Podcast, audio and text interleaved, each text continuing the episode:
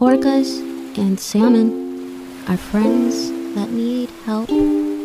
Our ocean pals are facing some trouble. Less trouble, more bubbles. There's so much we can do. Do you know what I'm thinking? Let's start breaching extinction.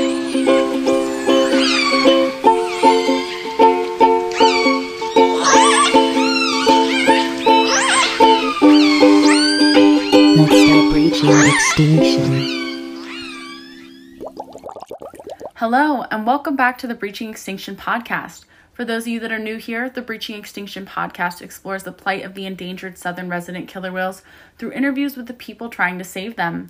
There are currently less than 80 southern resident killer whales left, and they are currently threatened by lack of prey, vessel noise, and water toxins. All these factors impact one another and play a significant role in their population decline. They have historically spent much of their time in the Salish Sea, however, they've been seen less and less, likely forced out of their home by lack of prey as well as busy and toxic waters. I'm your host, Erica Worth, and I decided to start this podcast in 2019 after spending a summer working in the Salish Sea and learning about these animals. Each week, I dive into a new conversation with guests from varying perspectives. I approach these topics through an interdisciplinary lens in hopes of uncovering the intricacies of this complex issue. Through this, I hope to share insight as well as fit the puzzle pieces together needed to save this species. I hope you guys enjoy this podcast. If you have any questions or are interested in being featured on the podcast or sponsoring us, please reach out over Instagram at Breaching Extinction or send an email to info at breachingextinction.com. Thanks. Welcome back to the Breaching Extinction podcast, everyone. Um, this week I have David Bain here with me. Um, can you tell us a little bit about who you are and what your current role is? Okay, I'm David Bain. Uh, I have a PhD from the University of California at Santa Cruz, and I'm the chief scientist for Orca Conservancy. And in my role as scientist, I do research and uh, provide advice on policy matters. Uh, so the Orca Conservancy can take science-based positions on issues, you know, like um, you know, fishing policy and uh, breaching dams and um, you know, pollution control and oil spill risks and things like that. Nice. How did you get into this line of work?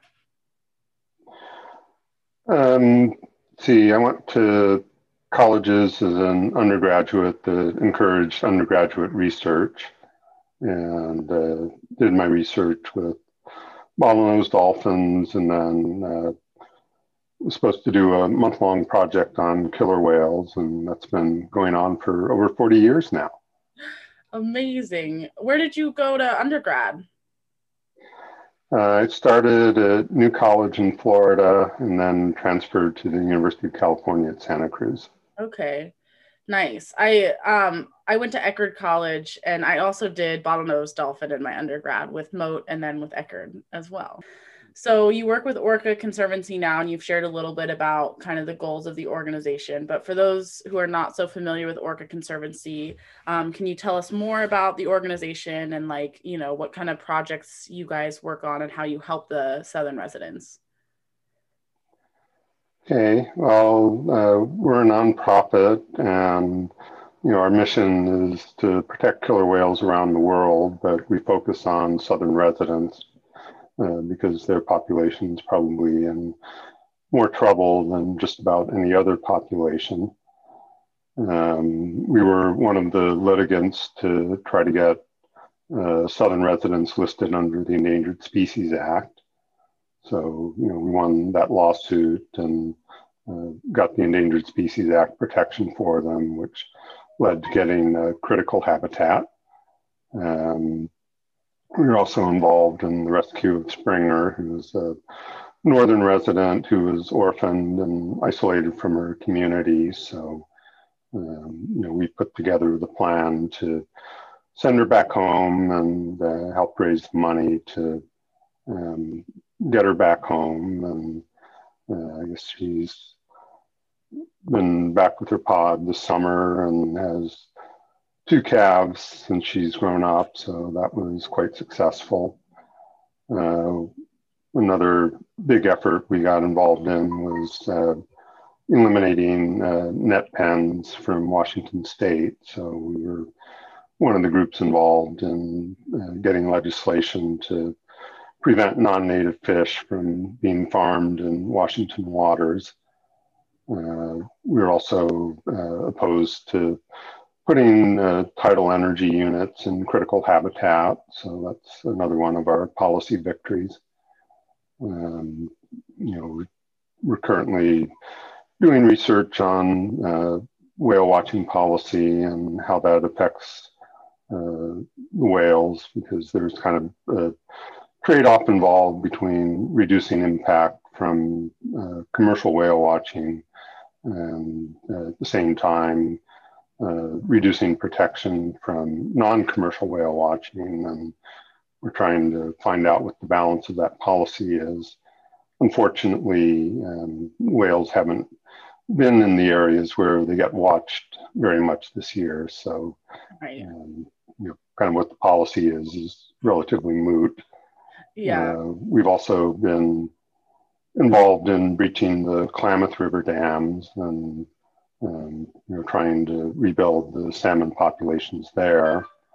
And uh, we're also working on uh, trying to get the Snake River dams removed uh, to try to increase returns to, to the Snake River and the Columbia Basin in general.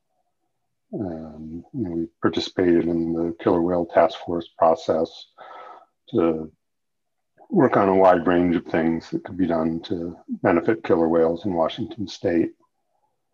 Um, we also are involved in things like beach cleanups and uh, helping out with restoration work to improve salmon spawning habitat on a small scale to uh, try to make more food available to the whales. So, really have quite a lot of irons in the fire. You absolutely do. That's incredible. Um, so it sounds like you guys have had a lot of success um, in policy. Uh, obviously, it's very important that we use science when creating policy. Um, what like what do you think makes you guys so successful because i know there's a lot of other people that have tried to implement different policies and not have the same success well i think we focused on the battles that we can win okay um, so you know you don't want to win all of them because that means you're passing up ones that you could have won on but um, you know you do want to win a lot of them because that means you're not wasting your time uh, doing things that aren't going anywhere. Right. Uh, so, you know, I think, you know, we avoided engaging in the Snake River Dams debate for quite a while because there wasn't a pathway to success on that. But, um, you know, I think in recent years, there's been recognition that um, you know, there are ways to uh, remove the dams and protect people from the negative consequences of that.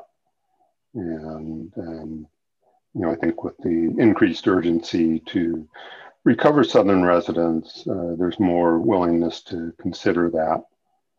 So, you know, we kind of think, you know, now is the time to be moving forward on trying to reach agreement on how to do it and a timeline for it and, and you know, we now have data from the Elwha Dam removal uh, showing how well salmon recover from that.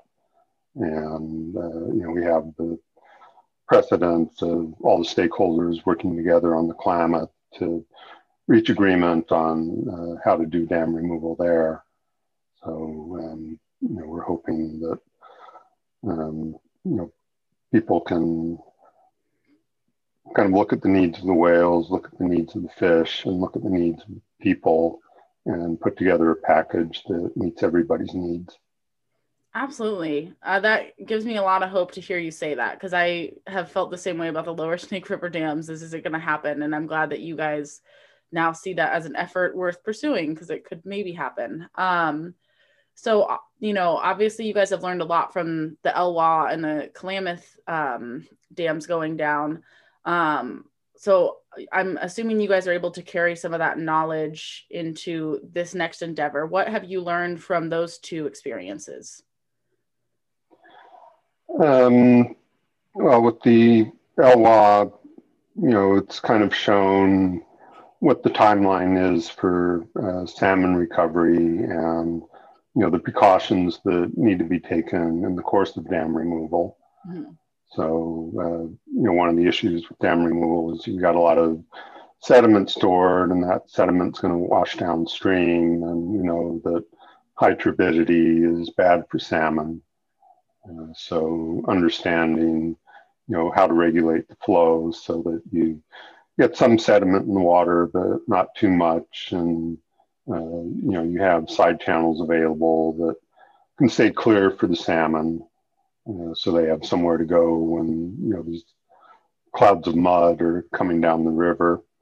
Um, you know, one of the guess less expected benefits was that when the sediment reached the sea, it formed great spawning habitat for forage fish, mm-hmm. meaning that when the salmon get out to sea, there's something else for seals and sea lions to feed on besides juvenile salmon.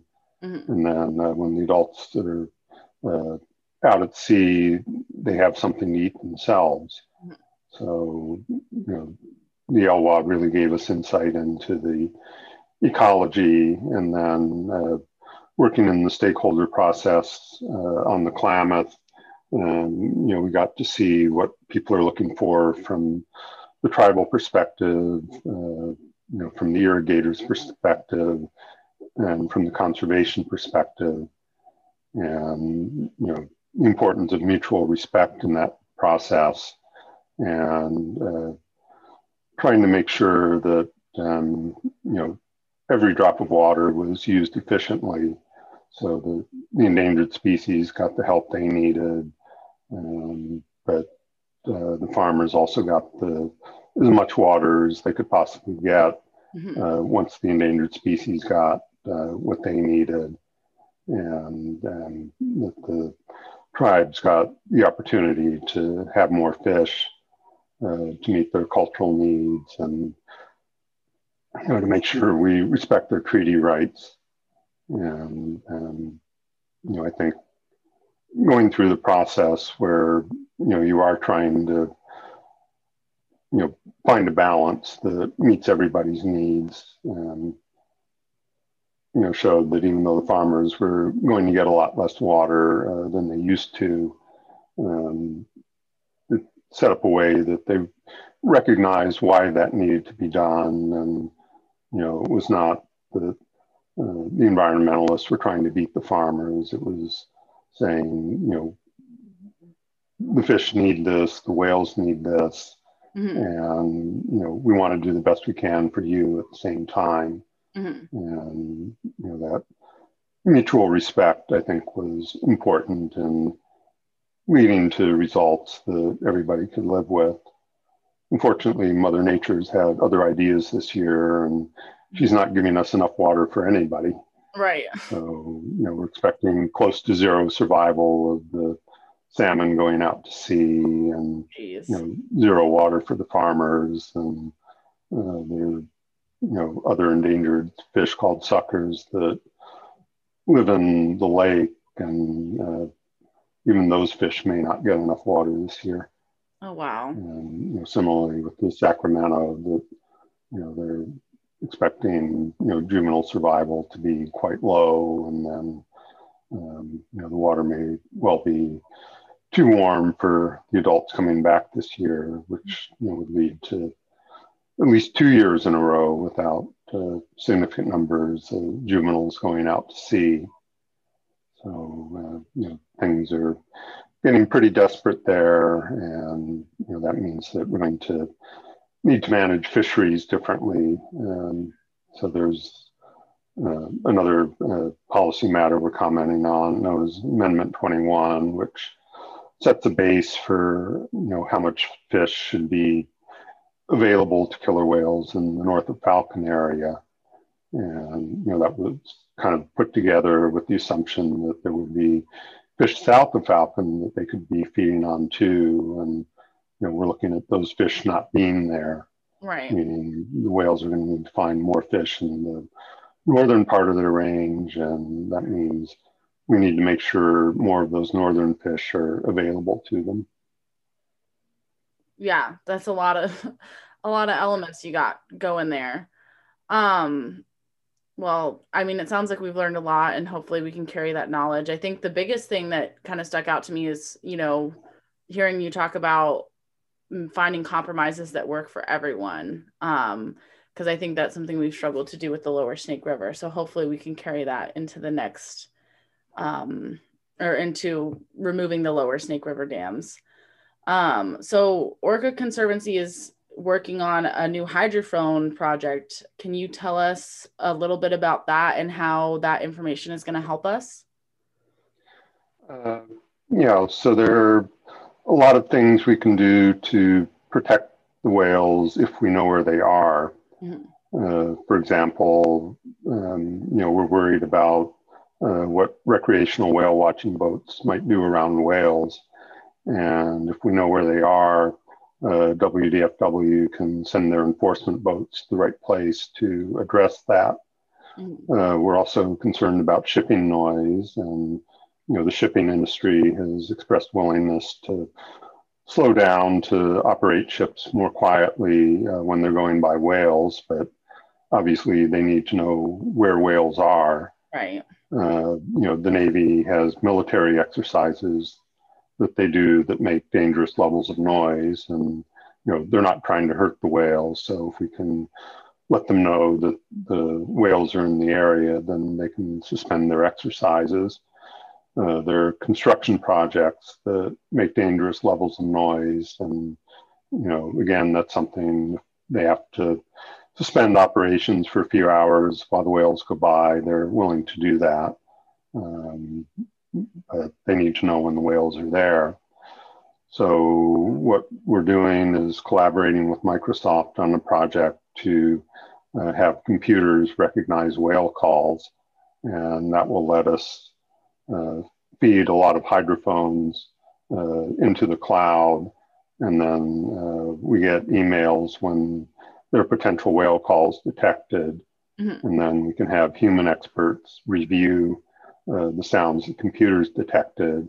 And uh, if there are southern residents, we can confirm that. And then uh, the computer sends out emails to user groups. So that way, if whales uh, go through somewhere at night, uh, the WDFW officers can come in in the morning and go, oh, you know, the whales came into Haro Strait last night um, you know, we need to be headed to San Juan's today. Mm-hmm. Um, and, you know, if there's a construction project in Seattle, then, you know, we can let them know, you know, the whales are probably going to be there from noon to two. So if you have something that makes a lot of noise, uh, you know, get it done before noon and then, you know, you can spend a couple hours doing maintenance and quiet things while the whales go through.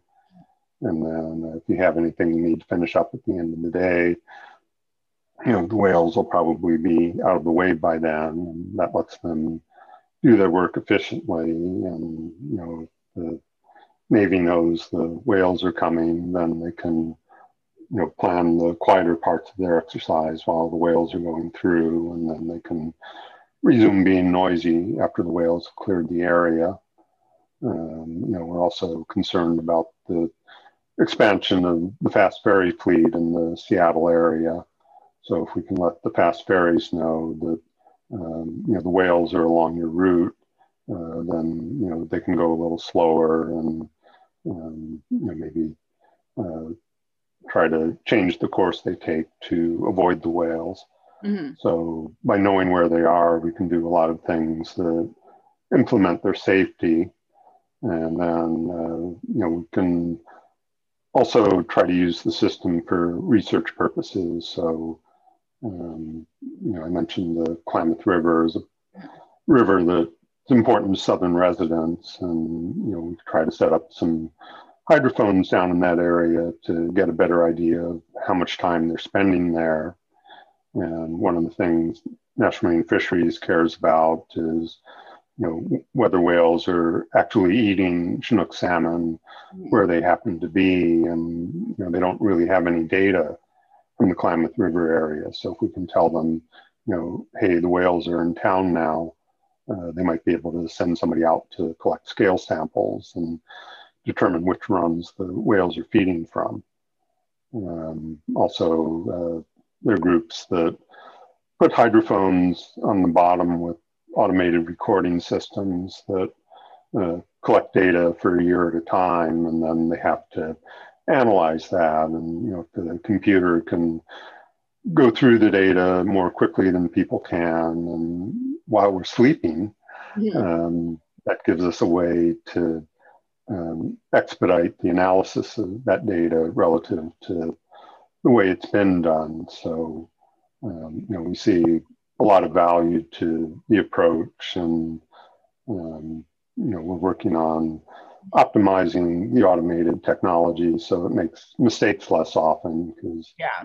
Sometimes it hears something and says, "I think this is a whale," and we listen to it and go, "No, that's not a whale." You know, we don't need to tell everybody to um, gear up for the whales being in the area. And, um, you know, the better the computer is, the more hydrophones a single person can monitor. Is, you know, I can listen to, you know, one or two hydrophones pretty easily and keep track of the whales. But, you know, if we have to get like 50 or 100 hydrophones out to tell us everything we need to know, um, you know, it's not something that we can listen to all of them at the same time, but the computer can, and you know, it tells us, you know, when there's something that we need to pay attention to, and then you know we can focus on the hydrophone where the whales are, and and you know that lets one person do a lot more, and you know, given that a limited number of people who know all the southern resident calls. Um, you know, that kind of lets us set up a 24 7 schedule where somebody can monitor and get right on the detections and mm-hmm. make sure that everybody knows in time. And, you know, that's going to be especially important with shipping because they're going 24 hours a day. So they need to know right away where the whales are. And, right. You know, for the construction workers, you know, they need to know when the whales are in the area. And if you can tell them at the start of the workday uh, what they're likely to need to worry about. Uh, that really helps them get their work done and you know helps them do it while the whales are not around and you know prevents the whales from sneaking in and getting hurt so um, you know they only need to informed a couple times a day so it's not as important that there's continuous monitoring for them but you know, with the different user groups there are different needs and um, you know, we're trying to gear up to meet all of those needs. Absolutely. That sounds pretty incredible. Like that's a very efficient way of doing things. Um, are you going to inform them when the transients are in the area as well, or is this just for Southern residents? Um, currently the computer is detecting transients as well. Mm-hmm. Uh, the regulations are different for transients and residents. So, um, you know, the um, who needs to get notified is different. And, you know, for WDFW, you know, they may go out and protect transients if there are no residents to worry about, but their resources are limited. So, um, you know, if they have both residents and transients to worry about, as we did a couple days ago, then you know they would want to direct their effort uh, towards the residents. Absolutely. How many hydrophones are you guys planning to put in place? And is this just on the US side or are you doing it on the Canadian side as well? Uh, we're just focusing on the US side. and there are other groups working on the Canadian side. So uh, we've been working with Microsoft and we've had a, a, lot of great volunteers from Microsoft helping us out. And, um, you know, Microsoft is picking up the cost of the computer end of things, but uh, Google has a parallel effort and they're working with uh, Canadian groups to do similar work there. That's awesome. And then, um, you know, our work is open source, meaning that anybody can look at what we're doing and try to build on it. Uh, so, you know, the people at Google can uh, build on our ideas if they want to.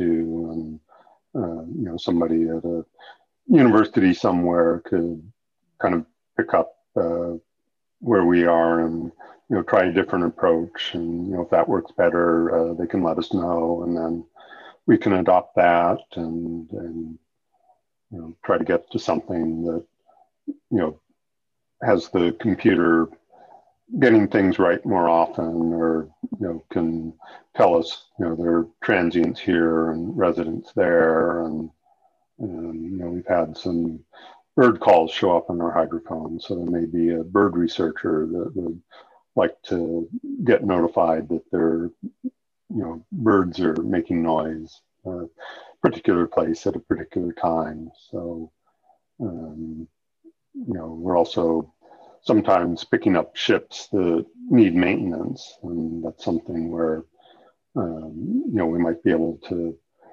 notify the, you know, ship that, you know, hey, your propeller is really squeaky and uh, you need to fix it because you're making a lot more noise than you need to. Nice. That that's really awesome. So it sounds like this could ultimately end up benefiting us in a lot of other ways that we didn't expect. That's awesome. right. So um, um, you know, it's kind of sometimes mistakes are a good thing, and yeah, um, you, know, you, get kind of a diversity of uses, and um, you know, we're working on making the most of it. Absolutely. So when do you guys plan to implement these hydrophones and what's kind of the timeline of this project? Well, we've got three that are up and running right now. Um, you know, there's a fourth one that um, we had uh, in the water, but uh, it was paired with a camera, and uh, there was a breakdown in the camera, so that system's in for repair. So it'll probably be October the, that gets uh, connected to the cloud. And then uh, we're looking at uh, trying to get uh, two or three additional hydrophones in Puget Sound this winter and uh, start getting hydrophones in on the outer coast mm-hmm. probably next spring. Nice. Um, are you guys just waiting on as like funding comes in, we'll expand the array further that was yeah I, that was my next question. Is it a funding thing? Um is so if anybody who's listening to this wants to help with this project is there a place where they can go and donate um, to help fund these hydrophones? Uh, yeah they can go to uh, orcaconservancy.org and uh, there should be a donate button there that they can uh, click on and make a donation. Awesome. Um, are these like fairly expensive? I mean, I'm sure they are expensive. Um, and do you guys usually get your funding from grants or is it a combination of sources? Yeah, Orca Conservancy gets its funding from a combination of grants and donations. And some of the donations we get are from corporations like Microsoft, and uh, other donations are from individuals. Um, and uh, some are from partnerships where um, you know we'll work together with the business to um, you know try to raise money that we can use to help the whales. That's awesome. Um, that's that sounds like you guys have a lot of sources. Well, I will definitely put the link in the description of this episode. So if anybody wants to go contribute to this project, go click that link and you guys can donate to them. Um, so that's really exciting. I'm glad to see this project coming into fruition and I think it will be very helpful. Do you plan to save all of like the information that you collect from the hydrophone and you know potentially somebody can study that later on? Yeah, and actually, uh, what we're saving is accessible to the public already. Uh, so there's an AI for orcas azurewebsites.net, uh, which is where the potential uh, calls the computer detects are made available. And uh, we have candidates, uh, which are calls that uh, we haven't had a chance to review yet. And then there's confirm, which are the ones that we have reviewed and confirmed that they're whale calls. Uh, there are also some that are what we call false positives, where the computer thought it was a whale call, but it actually wasn't. Mm-hmm. And we use uh, those sets to retrain the model to go, um, you know, what's happening here is not a whale call, so don't let us know about it. And, you know, that's where our transient calls end up and our bird calls end up and our squeaky ships end up. Mm-hmm. Um, so, um, you know, people uh, can access that. And, you know, when um, you know, whales have come by, you know, it'll get stored in the confirmed section and people can uh, click on the calls there and listen to them. That's awesome. Um, so you've touched on some of your other projects that you've done with the orcas. Um, what um, have you done any other recent projects with the Southern residents through Orca Conservancy? Uh, let's see. Um, we've been collaborating with a group called Oceans Initiative, and um, you know, trying to look at uh, what it would take to recover southern residents. So, mm. uh, for example, one of the options in the Klamath was to leave the dams in and try to manage water better. And you know, we found that uh, even if they did the best water management method possible um, with the dams in, uh, it would not increase the fish runs enough to benefit southern residents. So, you know, that was kind of a further argument that yes, the dams really needed to come down because the little things they could do, you know, like changing spill regimes, uh, just wouldn't be enough to make a difference. Uh, so, you know, looking at, you know, what some of the options are and saying hypothetically, if you do this, uh, what difference will it make to the southern residents? And, you know, similarly with the, um, you know, fishing policy where you're trying to look at, um, you know, how much fish uh, you need to set aside for southern residents before you allow fishing and um, again, you know, even if you shut down fishing altogether, uh, it's not going to be enough to recover southern residents because we've destroyed so much of the inland habitat where salmon spawn and grow up. Um, you know, it tells you that um, you know you really need to focus your efforts inland rather than out at sea. Uh, but there are you know ways people can fish that will let the whales have first crack, meaning the fish density that the whales are feeding in will be higher. And then uh, you let the fishermen fish after the whales, and then they can, uh, you know, still stay in business. Mm-hmm. And then, uh, you know, as the inland habitat improves, you can allow the fishermen to take more fish. so you're looking at that. Um, you know, we're working with Washington's Department of Ecology to help them model um, the risk of oil spills and um, you know what that'll do to southern residents. Uh, been involved in the past looking at ways to keep southern residents out of oil spills. So, um, you know, we're kind of looking at uh, a lot of things. And then, you know, again, some of our past research was uh, collecting blow samples from killer whales mm-hmm. and looking at the pathogens in there and uh, what antibiotics they were resistant to.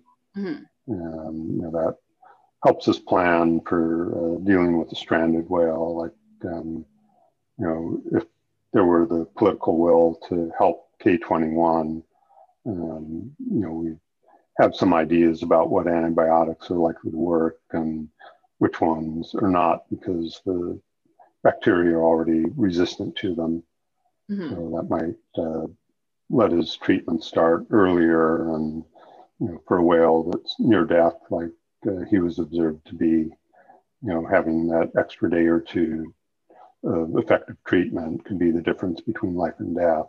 Mm-hmm. Uh, but you know, so far we've taken a hands-off approach with southern residents, so that uh, whales like Luna have been allowed to die, uh, mm-hmm. whereas you know the intervention approach we've taken with northern residents and offshores has allowed us to save whales from those populations when they've been in trouble. Um, why are you guys taking a hands-off approach with the southern residents? Uh, well, Orca Conservancy is not happy with that approach, but it kind of dates back to the capture operations that uh, had a devastating effect on southern residents. And, and, you know, there are a lot of people who remember those and um, are concerned that if you brought a whale into captivity to give it medical care, uh, they're concerned it would not find its way back to the wild. And, uh, you know, Orca Conservancy is familiar with counterexamples like, you know, Springer was in captivity for a few months, and then once she was healthy, she was sent back to her pod. And uh, we had whales that were entrapped in Barnes Lake in Alaska, and a couple aquariums got involved uh, to rescue them. Mm-hmm. And you know, all those whales went back to the wild. They were not brought into captivity, and you know, even though they had a breeding age male there, which would have been you know highly prized if he were brought into captivity, but you know, the aquarium said we're going to do what's best for the whales, and uh, you know, we think they're still healthy enough to survive in the wild, so we're going to leave them in the wild. And um, you know, again, I guess our locals were willing to take the chance with a northern resident that it would actually go back to the wild, and you know, we had. Uh, three aquariums and a Navy veterinarian involved in taking care of her. And, you know, she went back to the wild. Um, but, you know, with Luna, it was kind of hands off and, you know, wait for Southern residents to reunite with him. And, uh, you know, of course, they never did. He was killed by a ship um, before uh, he got back to the pod. So, um, you know, I think J50 was another whale that potentially could have been treated, but uh, you know, they decided they wanted to treat her in the wild, and you know that was unsuccessful. And you know that's another area where these hydrophones might helpful because they would have allowed us to track her at night, and that way the veterinarians would have known where to go first thing in the morning and would have made it more likely that they could administer the medication on schedule. So, um, yeah. Anyway, um, you know, I think it's more the, you know, fighting the wars of the 70s and not realizing, you know, that was, you know, almost 40 years ago that, yeah. you know, that was still going on and that and you know aquariums are not interested in uh, bringing new whales into captivity anymore, and um, you know they want to help the wild populations, and um, you know just need the chance to build on all the veterinary experience they've accumulated over you know over 40 years to be able to take care of the wild whales and you know Cappuccino, you know, might have uh, another 15 years left if he gets medical treatment before he passes away.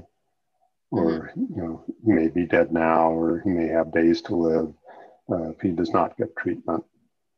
Yeah. Um, you know, or if the Conservancy feels, you know, things are urgent now and we need to do everything we can. And, uh, you know, temporary captivity to try to save lives uh, is you know worth it. Um, but you know, there's not a consensus among um, you know other people concerned with southern residents that that's the right way to go. So um, you know, for now, the other groups are being more influential with the regulators than we are. Hmm. Are there not legal protections that say that aquariums can't take whales? Um, yeah, you cannot take an endangered species into captivity for public display. So, um, you know, you're allowed to do rescues, but there's the, um, you know, you need to get legal permission to do that uh, before you get started. And, and, you know, NMFS has withheld that permission for Southern residents so far. Mm-hmm. So, you know, they did consult the public back when J50 was having trouble and, you know, they got enough opposition that they didn't want to stick their necks out and allow that as an approach.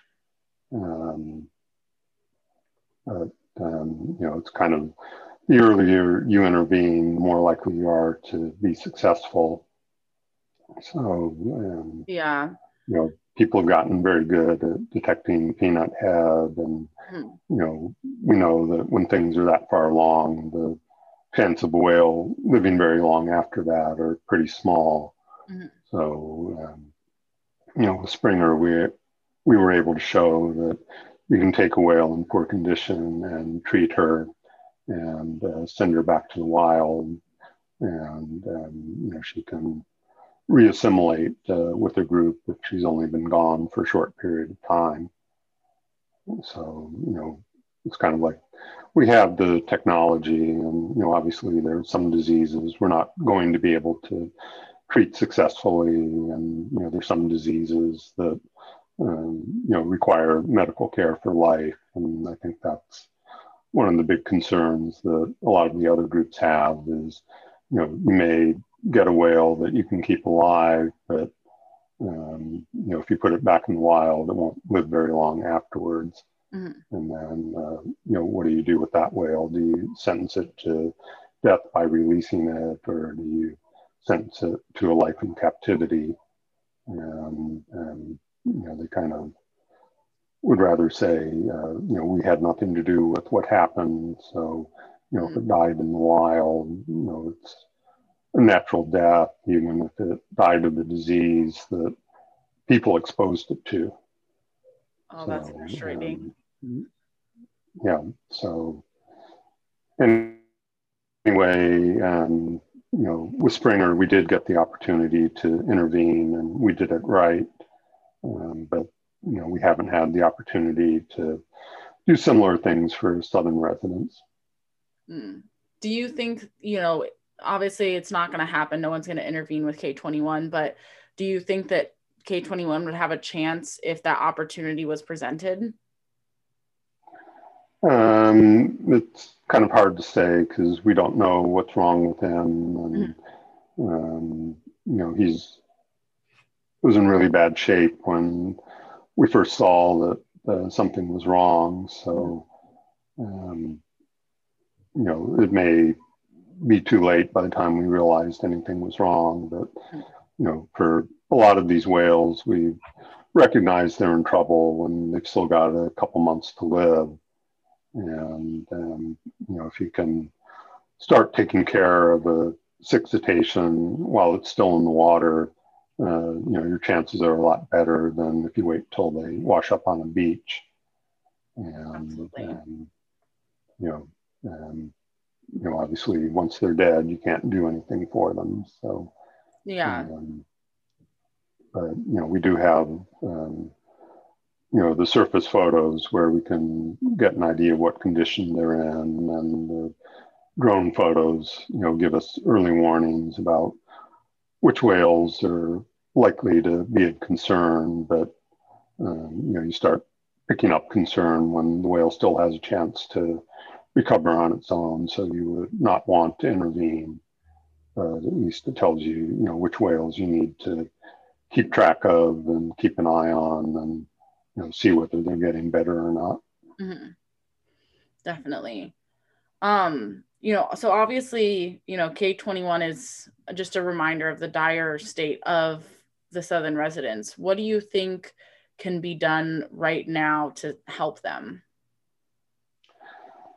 Okay, well, there are two things we can do that are quick fixes. Uh, one is limit noise exposure, mm-hmm. and uh, the second is to relocate a lot of the fishing operations so that whales have the opportunity to feed on unfished runs, and then the fishermen have a chance to do their fishing when uh, the fish are riverward of the whales, or you know they're going after runs that are not terribly important to southern residents. Um, and then you know we have some middle term things like uh, you can remove a dam, and maybe in ten years you'll uh, see the fish runs uh, start to get bigger and mm-hmm. Uh, grow exponentially in those rivers. Mm-hmm. Um, you know, we also have things like uh, culvert removal uh, that can offer pretty quick benefits. So, you know, culvert removal, the benefits tend to be small, so it's a matter of removing a lot of them. Um, you know, there are also restoration projects, like there are tens of thousands of small scale restoration projects that can be done that, you know, would each improve water quality a little bit and give us a few more salmon. But, you know, if you get a hundred thousand or a hundred extra fish and tens of thousands of places, you know, that's hundreds of thousands or a million extra fish for the whales to feed on. So, you know, that's the kind of thing you can be doing. Absolutely. And then, um, you know, preventing disasters is another thing that's important to do. So, you know, working to prevent oil spills and preventing chemical spills are important. Absolutely. Um, and then, um, you know, it's kind of, you know, getting started on everything now and you know yeah. the quick fixes will benefit the whales right away and then you know that should allow the population to grow a little bit. And then after it's grown then you know there needs to be more improvements of the things that you know take you know 10 to 20 years to kick in. Um, you know we'll start having a benefit. And then you know things like eliminating toxic chemicals from the environment you know, it can be 40 years from when you ban a chemical till whales see the, the real benefits of that. So, um, you know, a lot of the flame retardants we're putting in the environment now are toxic to whales, and those are building up. So, you know, we could, you know, ban the most toxic those, uh, which Washington did a round of a few years back. Um, and you know that'll be something that benefits them very far down the road. But you know it's going to take a long time for the whale population to build back up to a safe level, um, even if we do everything right. So doing things that won't help for 40 years are still worth doing because we're still going to be recovering whales 40 years from now if we keep them around that long. Yeah, Absolutely. Um, what can the public do to help the whales? Uh, there are a lot of things the public can do. Uh, one is live a whale friendly lifestyle. So, you know, minimize how much driving you do, minimize your use of toxic chemicals, uh, minimize your use of energy and water. Um, you know, also you can help out with restoration events. So if you uh, live in a coastal watershed that supports salmon or could support salmon, uh, you can help the groups that are trying to restore riparian habitat there. Uh, if you live inland, uh, then um, you know you can donate to those groups so that uh, they can remove invasive species and plant native species and you know those native plants will provide shade to cool the water and offset the effects of climate change and uh, they'll take toxic chemicals out of the stormwater runoff uh, so that the fish are not exposed to those toxins and uh, you know the whales do not bioaccumulate those toxins. Uh, you can also get in touch with your politicians and say, you know, I do care uh, what your position is on dam removal, and I do care whether you invest money in buying land for restoration so that we improve the water quality of our rivers. And, you know, we do uh, want the whales and Native Americans to have first crack at the small amount of fish that are left. And, um, you know, the descendants of colonizers uh, can, you know, fish on what's left and, you know, we'll manage fishing so that, you know, as many fish as can spawn successfully and make it into the rivers so that, you know, we build populations, but, you know, a lot of our rivers are already degraded so that, you know, we can have more fish coming back uh, than can spawn successfully. So that's, you know, those are the fish that we can harvest and uh, not have a negative impact on the whales. And, Absolutely. you know, and, you know, again, you know, we want everybody to come out ahead and, you know, we're not saying, you know, we should uh, boycott Chinook uh, in stores and restaurants. We're saying we want Chinook to be fished in a way that does not harm the whales. And we know that there are ways to do that. And, uh, you know, we'd like to work with the fishing industry to make sure that they're as successful as they can be. And, you know, we do as well for the whales as we can. And then we do all these salmon recovery projects, you know, like dam removal and restoration and culvert removal so that there are more fish for mm-hmm. both people and whales. So, um, you know, voting for candidates who will take positions that help the whales uh, will be important. Um, Absolutely. So, yeah, there are a lot of things people can be doing, and um, you know, if you happen to own waterfront property, then you know you can plant trees on your own property to help shade the water and um, you know allow the fish to thrive and um, you know if you don't you can plant trees on public land or um, you know private property that the owner is supportive of that but mm-hmm. you know they may not personally have the skills to do it. Right. And then um, you know said if you live in ohio um, you know probably makes more sense to send a check than to use the energy to come out to the west coast to right. do restoration. But you know it's a way to do your part and you know carbon dioxide is a nasty problem for whales uh, because you know it warms uh, the climate and that reduces salmon survival and it also contributes to ocean acidification which uh, prevents the base of the food chain from doing well. And um, you know those two things together are a real problem for salmon this year and mm-hmm you know, when there are not many salmon around, the whales have a hard time uh, finding enough to eat, and you know that makes it hard for a whale like cappuccino to get well in time to recover. Absolutely. So, um, fat whales have a much better chance of surviving an illness than thin whales do. Yeah, absolutely. Um, the one question that I ask everybody is what can we learn from the whales? Um, I think we can learn a lot from the whales uh, because they're very much like we are. So, um, you know, there's a lot of news about human history where we're discovering new species of humans and how they may have lived together and bred together and interacted with each other. And you know, we have a similar situation with killer whales right now, where we have a lot of different species and subspecies that are interacting with each other.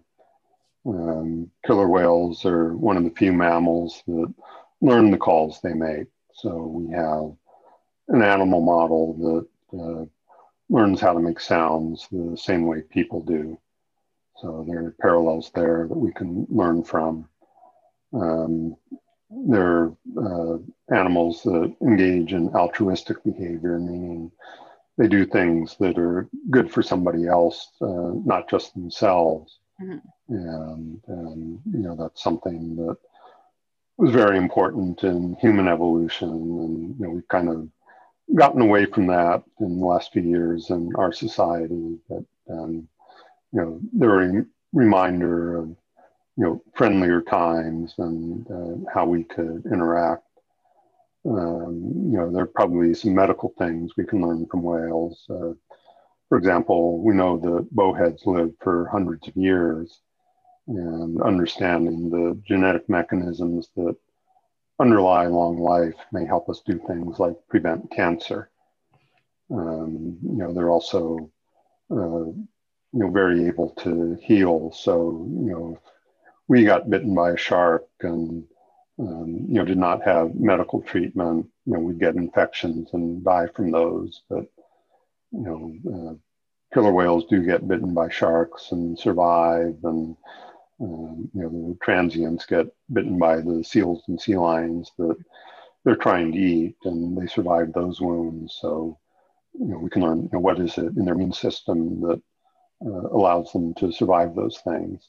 Right. Uh, we also know that they can dive for long periods of time. So they have ways of dealing with low oxygen levels. And, you know, as we encounter diseases like COVID that cause humans to have extraordinarily low oxygen levels. You know, we could learn something from whale blood that uh, would help us uh, allow humans to survive diseases like that better. So, um, you know, I think we have a lot to learn, um, you know, both in terms of uh, medical things and in terms of psychological things for how we behave and why we behave the way we do and, and you know, kind of options we have to get along better with each other. Absolutely. Yeah, I definitely would agree with that. And I think that's been a consistent answer among a lot of the people that I've had on here is the way that they live. Um, but yeah, I totally agree with you. Do you have any final thoughts for our listeners?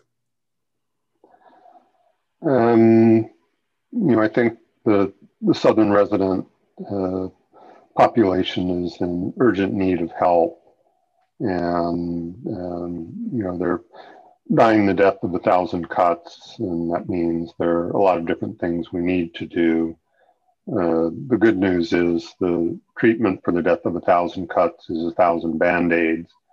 And pretty much anybody is capable of applying a band aid.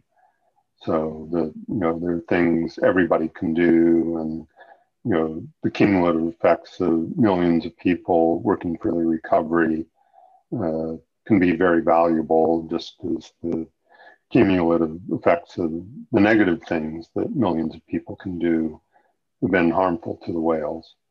Uh, so that means that everybody has a role to play, and you know, as somebody who's spent 40 years working with whales. There are probably things I can do that, you know, for example, you could not. But mm-hmm. um, you know, there are a lot of things that you know you can do, and you know, if you're a two-year-old that can shovel sand, then you're a two-year-old who can shovel mulch at a restoration project. And if you're a 70-year-old that can bake cookies, then you know you can bake cookies for people who are doing a restoration project and you know, maybe the, you know, young adults who are in excellent physical condition that can do the hard labor, you know, digging out blackberry roots and planting trees and things like that. But, um, you know, even at the ends of the physical fitness spectrum, there are things that people can do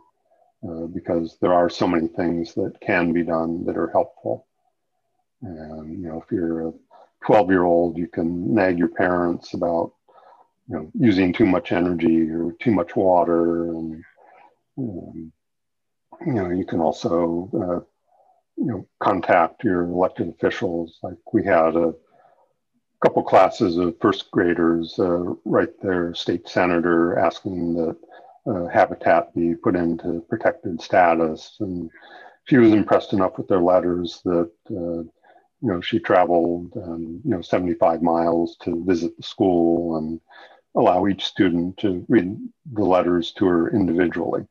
Oh, that's cool. So she took the time to make the trip to visit the class and uh, you know made the kids feel special by letting them read their letters to her and you know first graders can barely read and write so you know it was kind of they were pushing themselves to the limit but then she went back to the state capitol and put a million dollars in the budget for the project they were asking her to support so um, you know their roles for kids in this recovery effort and you know i think if we all get in it together and support each other and um, you know do what we're good at, then um, you know we have a chance to recover this population. Absolutely, I totally agree with you. I think everybody can do something. Um, yeah, that's awesome. I definitely appreciate you coming on the podcast and sharing about your work and the ways that we can help the Southern residents. Um, so, thank you for being here. You're welcome. Awesome. Um, mm.